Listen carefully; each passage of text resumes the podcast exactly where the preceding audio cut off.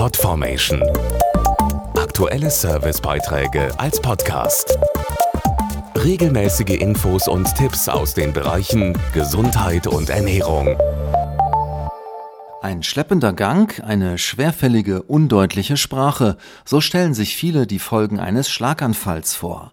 Doch was die wenigsten wissen, häufig bleibt es nicht allein bei körperlichen Einschränkungen. Rund ein Drittel der Schlaganfallpatienten bekommt eine Depression, was ihre Gesundung schwieriger macht.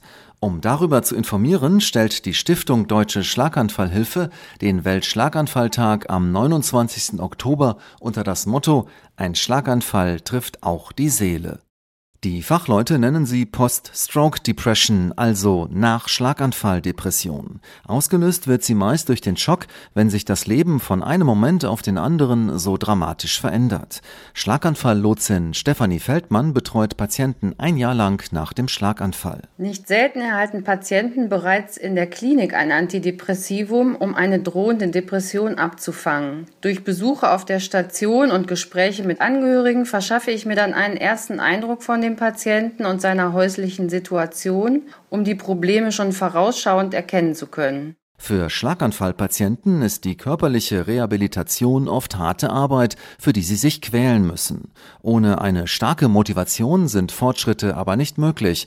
Deshalb haben depressive Patienten kaum eine Chance, ihre Behinderung zu überwinden. Manchmal entwickelt sich eine Depression erst nach der Entlassung zu Hause, wenn der Alltag die Betroffenen wieder einholt und das ganze Ausmaß der Erkrankung sichtbar wird. Entscheidend ist dann, dass sich der Patient in ärztliche Behandlung begibt.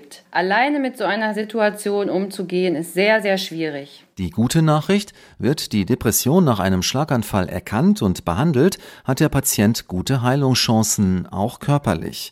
Die Deutsche Schlaganfallhilfe rät Angehörigen deshalb, Schlaganfallpatienten schon bei frühen Zeichen einer Depression zu einem Arztbesuch zu bewegen. Am 29. Oktober ist Weltschlaganfalltag. Ein Drittel aller Schlaganfallpatienten erleidet früher oder später eine Depression. Wenn Sie mehr über Entstehung, Symptome und Behandlung erfahren möchten, besuchen Sie das Online-Portal der Deutschen Schlaganfallhilfe unter schlaganfall-hilfe.de. Podformation.de Aktuelle Servicebeiträge als Podcast.